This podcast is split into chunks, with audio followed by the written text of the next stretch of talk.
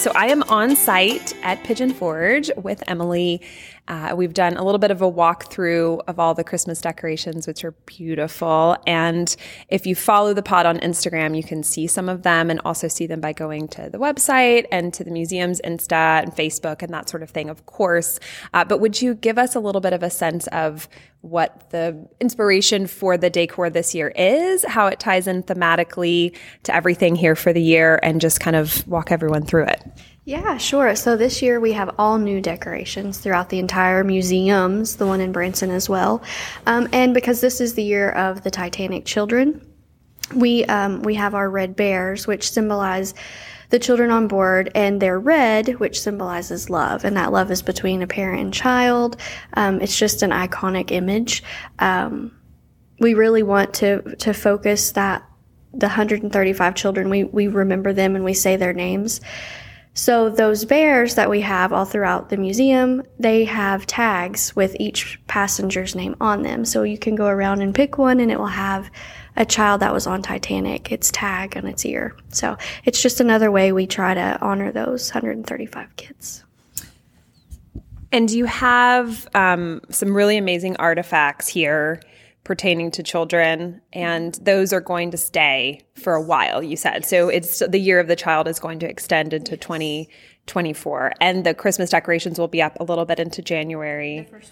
Okay, wonderful. So what, you know, the obviously the mission for the museum that you guys have had this year is to honor these children. Mm-hmm. And we talked a little bit about them earlier in the year. Actually, it was last season, which is hard to believe. Like I, I it's so funny. I the only reason I do seasons on the show is because I can't do it in the summer when my kids are home. Mm-hmm. So it's sort of an artificial way. Um, but because it's been like two and a half years since I started the podcast, but multiple seasons, I can never remember when anything is. And as we all know with Titanic, there's so much that my brain is broken. Um, but we have talked about a few children, and today we thought in terms of a kind of a holiday theme, There are some somber parts of this. It's certainly not a holiday theme in all joy, but in honoring the children on Titanic, we wanted to talk about one who we have a lot of sources about. We know a lot of information about. His story is tragic, but also because of how his memory lives on, very uplifting as well. Um, and it has a little bit of a holiday theme ish tie in um, with a book some of you might have heard about. So today we want to talk about Douglas Spedden. And before I hand the mic over, I want to say for years, all I knew about him is that he's the spinning top boy in the photograph mm-hmm. from Father Brown. So, you know, many of you know this. Father Brown got off at Cobh, but he took basically the main photos that we have of Titanic. And because he got off at Cobh after traveling in first class, we have these photos. Uh, the museum here has an amazing exhibit that showcases a lot of his photos and has a camera that's the same era and model that he would have used, mm-hmm. um, which is incredible. So one of those photos is of Douglas Spedden spinning a top on the deck, mm-hmm. and James Cameron recreates it like beautifully in the 97 movie. And so for years, this is all I really knew about him, but his story is very deep and nuanced. So yeah, tell us a little bit about Douglas Spedden sure. and kind of how where he fits into Titanic's history. Absolutely. So Douglas was traveling with his mother and father. They were on a European holiday trip. Um, they it was uh, Douglas and his father Frederick and his mother Daisy and his nanny Muddie Boons. Her name was Elizabeth Burns, but he could not pronounce that, so he called her Muddie Boons. And also um, Daisy's maid Helen was with them as well. Um, so as as we were talking about, there's a photo of him playing with the top on the deck, and I think in the recreation of the movie, um, James Cameron used a pretty prominent Titanic figure to play his father. Oh yeah, Don Lynch is in that Don scene. Don Lynch yeah. is in that scene. Mm-hmm. So um, that's just a little tidbit. That's a that. really and the coat that Jack gets um, is yes. from the coat in the like the photo comes to life because mm-hmm. he grabs the coat that's on the chair. Yeah, yeah. So that that was a kind of cool tie-in I thought we could talk about. But um, so anyway, the night of the sinking, I know um, Muddie Boone said that they were going to go up and look at the stars. And that fortunately, they all make it on a lifeboat together. Um, where the, the bear comes into play is everyone knows his favorite toy was the was the polar bear, the stuffed stiff polar bear, um, named Polar. and uh, he kept that with him. He had it with him in the lifeboat. Um, he he did fall asleep while they were waiting to be rescued, and I think there's a quote somewhere where he says. Um, he wakes up and looks at his nanny and says, "Oh, look, it's the North Pole, but no Santa Claus." Um, so they are rescued. They're pulled up onto the Carpathia, and Douglas realizes that his bear is missing. He's lost Polar. He's devastated. Obviously, there are a lot of people devastated, but as the crew were emptying out the lifeboats, um, Polar rolls out, and one of the crew members recognized it, you know, from that little boy, and it's returned to Polar. And that's the premise of the book that was written for Douglas.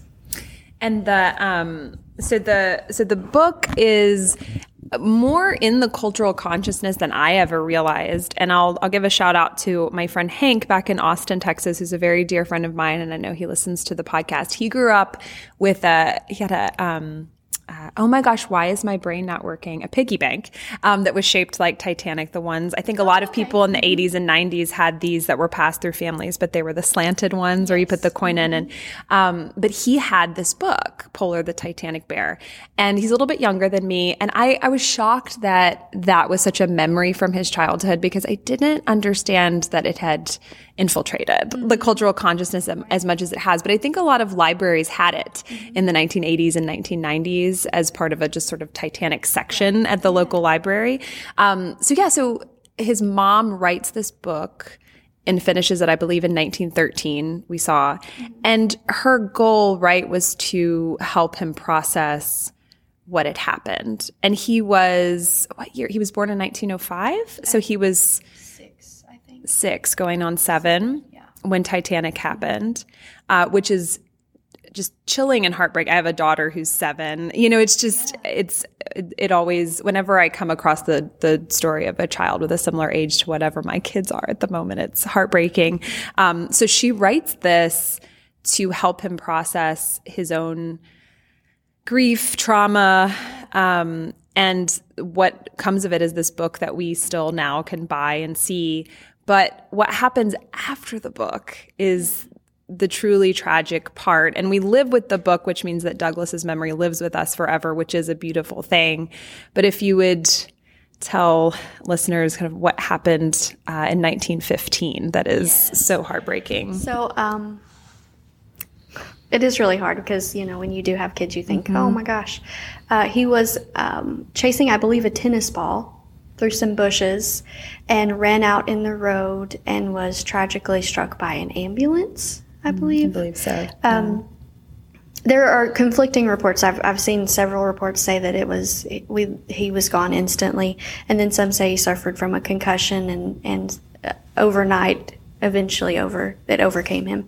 Um, but we do know he did pass away, and it was due to that automobile accident. Um, if you read online, you can see lots of um, theories. And I know I have heard for many years at the museum. I've been here 13 years, and I've I've heard people come in and say, "Oh yeah, he was he was buried with that the polar bear. You know that was meant a lot to him. So his mom." I, there is no evidence that that is true, but there is evidence of her saying she left his room untouched, which to me, as a mom, I would think she would leave the bear where he left it in his mm-hmm. room with his other teddy bears. That might be wishful thinking speaking, but as a mom, I could say that's that's what I would I would do. Mm-hmm. So, you know, it, it is really really sad, but we do we do remember him and we do try and tell his story. And while he may not be a victim of Titanic, he was most definitely um, a survivor, and we do our best to carry his name on. Mm-hmm. It's um, it's so important to talk about. Um, obviously, his life after Titanic was tragically short, but it you know works in with the theme I I talk about a lot on here, which is it's equally important to talk about people's lives after Titanic mm-hmm. because so much of it is about processing the trauma of what happened, um, or for many working class people, it was about just immediately going right back into oh, yeah. survival and, and, and building their lives. And in this case, obviously this family was first class and very mm-hmm. comfortable financially, but that doesn't mean they didn't have trauma. You know, the, in the years after, um, the ship sank, the family likely suffered, you know, some form of PTSD, just as they all did on some mm-hmm. level. And to then have this level of a tragedy happen, uh, is pretty mind blowing. And and I'll um, I'll share something we were talking about before we recorded. I'll have to I'll put it in the show notes if I can find um, anything that confirms it. But there are reports that Ellen Bird, who was Ida Straus's maid who was uh, new to the Straus family. She had just been hired uh, when she boarded with them. Um, she actually, according to some research I did, ended up working for the Spedden family after Titanic. And I think about from her perspective, um, I mean, talk about the, I mean, the, the surviving that tragedy, but your two employers pass away. And then if that is true, I imagine it's they, you know, met on the Carpathia or networked in some way during the survival process. And that's how that, excuse me, came into being. So I'll have to look into that more. That's quite a connection, right. um, if yeah. that's true. And, um, and in turn, oh, go ahead. What a better way to, to work with people that knew what you went through. You know, mm-hmm. you, you I'm sure that might have been the thought uh, process. Yeah, you, yeah, they understand what you're going through, and you understand what they're going through. So honestly, uh, you would want to cling to those people mm-hmm. that knew what what kind of trauma you had lived mm-hmm. through. Yeah, it's, it's a very specific trauma. And, you know, you hear stories count, you know, just countless ones among Titanic survivors that they kept in touch or they Yay, I'm going to keep this in. I forgot about this. We are, after all, in a ship. It's noon. Is that the sounding for noon? Okay, how often does the horn go off? Once a day. Oh, just once a day at noon. Okay. It's right out here. I forgot about it. That's amazing. I'm totally keeping this in. That's amazing. We are on a ship. Um, and uh, now I've lost my train of thought uh, surviving trauma. Yeah, no, you hear countless stories of people, whether staying in touch through letters or they built connections and then and stayed in touch with other families that had been through this. Because when you go through a very, historically, there's a huge precedent for this. Like, um, 9-11 people like widows marrying people that were related to the trial or had saved them or their family or I, I, mean it's it's i think it makes sense as a human if you go through a very specific thing you want to be around other people that have been through that very specific thing. And that may be one of your only comforts mm-hmm. when things are really hard. Um, so yeah, I think it's, you know, and, and the, the book itself, it's funny, like, you know, it can sort of just, I mean, it serves as a, it's a, it's a children's book. And like I said, we all grew up with it in our library and that sort of mm-hmm. thing. But once you know the story, it takes on all this additional weight.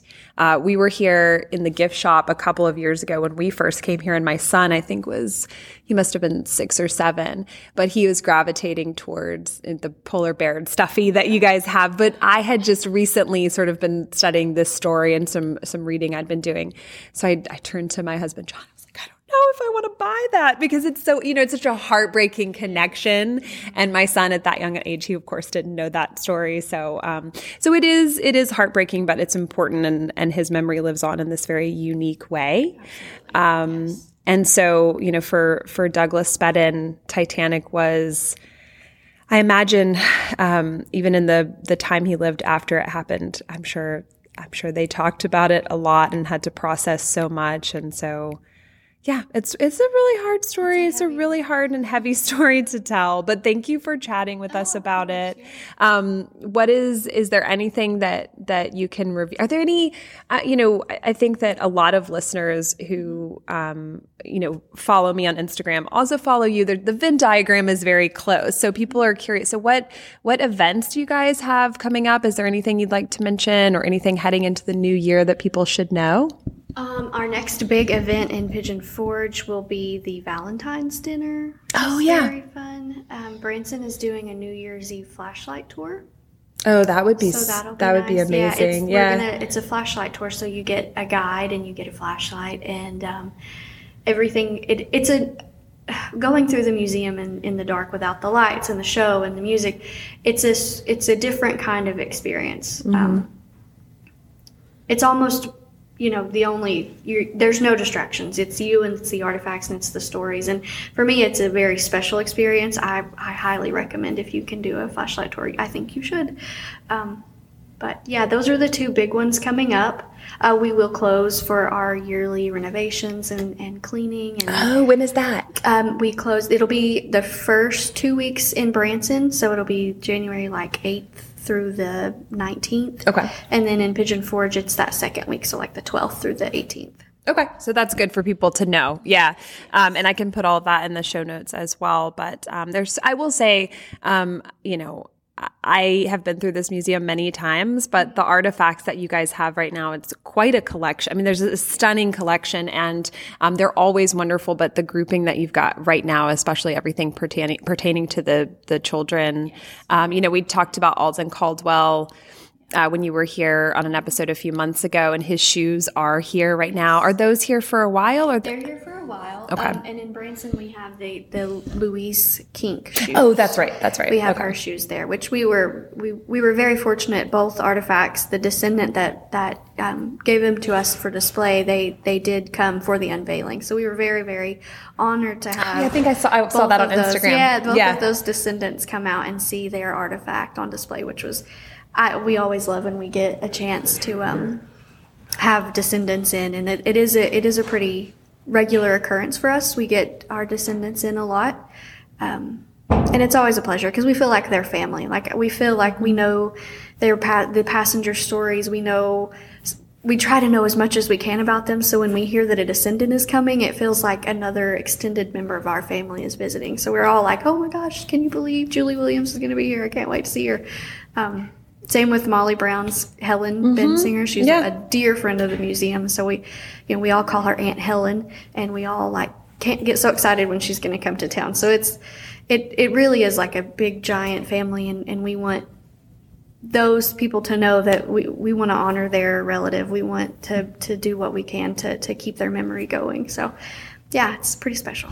And I imagine there's, um, uh, you know, I imagine every day there's the potential for some, you know, as people do genealogy, as pe- as you know, as oh, stories are passed down through families. I'm sure there's a lot of people that are just now discovering they are a descendant. Yes. And so there's the potential for generations more to come of people to come and think that's great grandmother or great great. You know, it's it is kind of a beautiful thing. And and over the past 10 to 20 years, this genealogy has become popular for just kind of the common person. I imagine that's going to happen more and more. It happens so frequently that we actually have a form for guests to fill out when they are a relative of a descendant.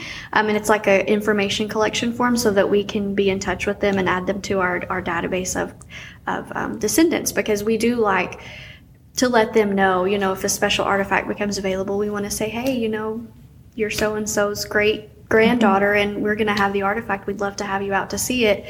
Um, that sort of thing. Like, and we get quite a few. I mean, it's a pretty common thing. We have someone on staff that is our researcher, and that is what she does all day long. She researches the passengers, the facts, and uh, reaches out to people. And then we have Paul, our curator, and he helps with that as well. So, you know, we, we take it pretty serious, and it and it is a it's a lot. It's you know, you think it's been all these years, but there's we learn new things every day. No, and I, I've always thought this is a little bit of a tangent, but I've always thought, and I think I've said it on the podcast before, I believe that the history of Titanic is in people's attics. And I, I think there are probably even more artifacts and even more diaries and even more stories. And a lot of it is oral history that's passed down in families. Mm-hmm. And I, I, yeah, I wish more, I, you know, it's like we can't ever stop the search because someone, who knows, someone could have a box of something somewhere that would shed light on things. One of my favorite artifacts we have is a little square of carpet, of green carpet. And it's just a tiny little thing. You're like, what is that? Well, one of the builders, you know, they had never seen carpet before in 1912. They were like, mm-hmm. oh, what a luxury carpet. And he, he took it home. And they noticed their kitchen table was wobbly, so he shoved it under the kitchen table. And then years go by. What is this little piece of carpet? Well, it came from Titanic. It's one of my favorite stories because it's like so something my dad would have done. You oh, know? Oh yeah, mine too. Yeah. my dad would be like, "Oh, well, here's this. Let's just fix it really quick." And then you know, years later, you've got a piece of Titanic holding up your kitchen table. What? No, and I'm sure there. I am sure there are pieces, not necessarily of the ship itself, but pe- pieces of the lives of some of prominent or not prominent passengers that are just sitting in attics and that sort of thing. I do have to ask you on this subject. Um, I noticed you guys posted it on Instagram the other day. What's the story behind the woman that looks exactly like one of the passengers? What's and and has a past life regression been done? Uh, we, you know, we And don't obviously we won't have to say her name or anything, she's but actually tagged on the post. oh, okay, okay. She uh, commented. We didn't have her handle or anything um, when we posted that, but uh, Oh no, there we go again. Um, let me, you, yeah, let me look that up. I think it's the think nanny is for the Allison Cleaver. Let's see, Cleaver, Titanic, and it should So come she's right up. all over our Alice. Cleaver. Yeah. yeah, Alice, not Annie. Yeah, Alice Cleaver. Yeah, she that was actually from our Branson location and the resemblance was so stunning that we immediately asked her if we could take a photo. And of course she was very very nice and said absolutely. And so we've had that photo for a while. This that's not a new but she came back and visited discovery. again. Yes. And um, she actually saw the post on Instagram and said, "Oh, that's me." so um, she is tagged on her on our page. So go ahead and check her out and give her some love. But um, yeah, it, it is. It's always kind of shocking. That's one instance. This happens a lot. We have um, little boys, we have little girls that that come in and look identical to the photos on the children's wall, and you're kind of like, "Whoa, okay."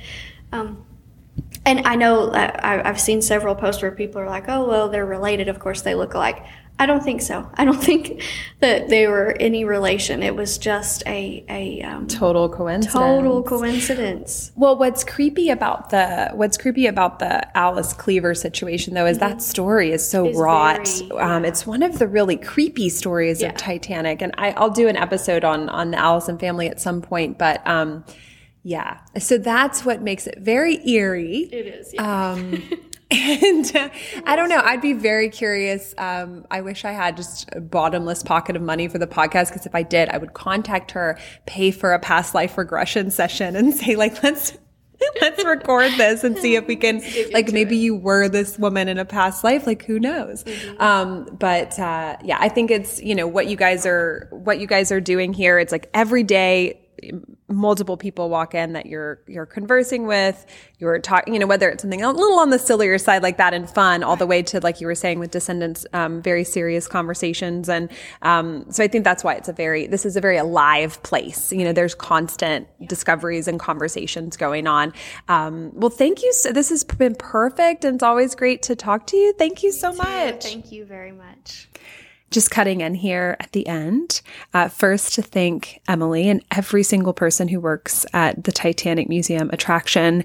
Uh, I I can't stress enough. It's just so cool to be able to come there and explore and get to see you all. So thank you. Um, second, I wanted to follow up on some more of the Spedden story. We totally forgot to talk about how the manuscript was discovered, and I wanted to just shed a little bit of light on that. Um, the book is currently out of print, and the website I'm about to read from, I think, is a little bit old polarthetitanicbear.com. It is pretty easily findable online uh, in a used copy, but this is a website that is the blog, um, or was the blog, I don't know if it's maintained anymore, of a man named Leighton Coleman III, who is part of the descendant in the family that was connected to in a family that was connected to the Speddens. And in this blog post, he shares firsthand how he discovered the manuscript for Polar the Titanic Bear. So I'm going to read just directly from it. It's a pretty incredible story. And this is all uh, direct quote from Leighton Coleman III. Throughout my rather nomadic childhood, the only constant was the holidays with my grandparents on their Long Island farm, a haven furnished with old things lovingly handed down through generations. Like most young boys, my brother and I took great pleasure in transforming the attic of our grandparents' home into our own realm, a secret hideaway from the adult world. It was playing among the old steamer trunks and discarded toys that made me first curious about the people who owned them. At the age of 14, and having exhausted the possibilities of any new discoveries in our attic, I decided to explore the storage areas in the barns. On my first foray into the barn, one late summer afternoon, I found dusty toys, trunks, furniture, and paintings crammed into every possible corner. Everything was covered with layers of dirt and debris. The roof was missing shingles, and the darkened window, which allowed only a single beam of light in, was in need of repair. Animals had found their way in and have nested among the abandoned relics. A particularly large Louis Vuitton trunk, dusty from countless years of neglect, caught my eye. Inside were 24 matching photo albums bound in fire engine red leather. I'm sorry, embossed with gold numbers, so red with gold numbers, a box of diaries and other ephemera. When I took one of the albums to my grandfather that evening, he told me it must have come out of the lost Spedden trunk. As we looked through the albums, he explained that the Speddens were relations on my grandmother's side, and then recounted the incredible story of how they narrowly escaped from sinking Titanic. The next day, I put the album back in the old trunk, believing I would come back to it later that week. Unfortunately, it was not until several years later, while I was on summer vacation from college, helping my grandfather sort out a lifetime of accumulation, that I happened upon the trunk again. And my grandfather had decided to clean out this quote unquote junk in the attic and storage spaces. In the confusion, the Spedden trunk had been placed on the truck with things destined for the dump. Luckily, I managed to intercept it in the nick of time, and I spent the remainder of that summer carefully archiving the contents with the help of a local museum curator. The more time I spent looking at the albums and reading the diaries, the more fascinated I became with the Speddens and their lost Edwardian world. I learned that it was Daisy Spedden, a cousin on the Corning side of my family tree, who had carefully documented her family's life through photographs and diaries. In all, she had compiled 27 incredible albums detailing their trips abroad, the childhood of her only son, named Douglas, their friends and family, a veritable time capsule of the Gilded Age. To me, the Speddens were fascinating, not just because they were survivors of the Titanic, but because they had documented and photographed their beautiful yet to be doomed Belle Epoque world. My grandfather, real, realizing my growing fascination with the Speddens, gave me the trunk and its contents on my 21st birthday. One of the more curious items I found in the trunk was a small booklet that Daisy Spedden penned and made for her seven year old son Douglas as a Christmas present in 1913. It was cleverly written through the perspective of her son's Steve Polar Bear. This true story chronicles the travel adventures of an American boy, his toy bear, and his family, culminating with their narrow escape from the Titanic disaster. Polar, the Titanic bear, describes a magical Edwardian childhood, sailing on legendary liners, watching the Panama Canal being built, riding the funicular railway, railway in Monte Carlo, catching a brief and thrilling view of a real aeroplane flying overhead, and the exciting climb to the summit of the Eiffel Tower. When I came upon this treasure, I was immediately captivated by the unusual vignette of a lost world. The Speddens were typical members of Edwardian American society, Daisy and Frederick devoted their lives to their son, travel, and hobbies. In April 1912, after a season abroad visiting Madeira and various resorts on the Riviera, the Speddens booked passage on the Titanic. Having spent so much time researching the Speddens and their period, I have grown very fond of them and somehow it seemed appropriate to share their story, for they seemed to epitomize an age. I had sent a copy of Daisy's manuscript along with copies of some of her photographs to the Titanic Historical Society, which brought it to the attention of Hugh Brewster of Madison Press Books, a Canadian publisher who was then working with the THS to produce the successful Titanic An Illustrated History, which this is me speaking, which of course we all know is a quintessential text. Back to the memoir, or back to the blog. Mr. Brewster agreed with me that Daisy's manuscript had the makings of a wonderful children's book. The illustrations by Laurie McGaw for Polar the Titanic Bear are true to the original text and photographs. The book was acquired by Little Brown & Co. and Daisy's book after being lost for over 80 years is now available to all. Um, and again, this is this was written quite a few years ago. But I wanted you to hear the story. I thought it was best to just let you hear it through Leighton's eyes. And it confirms everything that Emily and I were talking about in the interview that Titanic history is probably still in people's attics and trunks. So I don't, I'm not fortunate enough to have any attics or trunks in the family to go through anymore. But if you do, go through them, you know, not necessarily to try to find a connection to Titanic, but just to find a connection to these previous worlds of your family. If you have an attic, or your parents do, or your grandparents do, and there's stuff in it, go up there or, or a deep, dark basement. like, just go. If you have a family home that's been in the family for years and years and there's stuff to, to dig through, go dig. You know, that just, this is what this teaches us. Have a wonderful, rest of your week uh, in the US. Obviously, we are in holiday season, uh, which is wonderful and beautiful. I hope everyone listening is happy and healthy and safe. And I will see you for more in December. I've got a really, really, really special episode coming in just under a week about a Titanic survivor who went on to lead an extraordinary life and was memorialized in person with the ceremony very recently. And I've got a special episode uh, built around that. So will be revealed very soon. And again, thank you as always for listening, for being here. Talk soon, guys.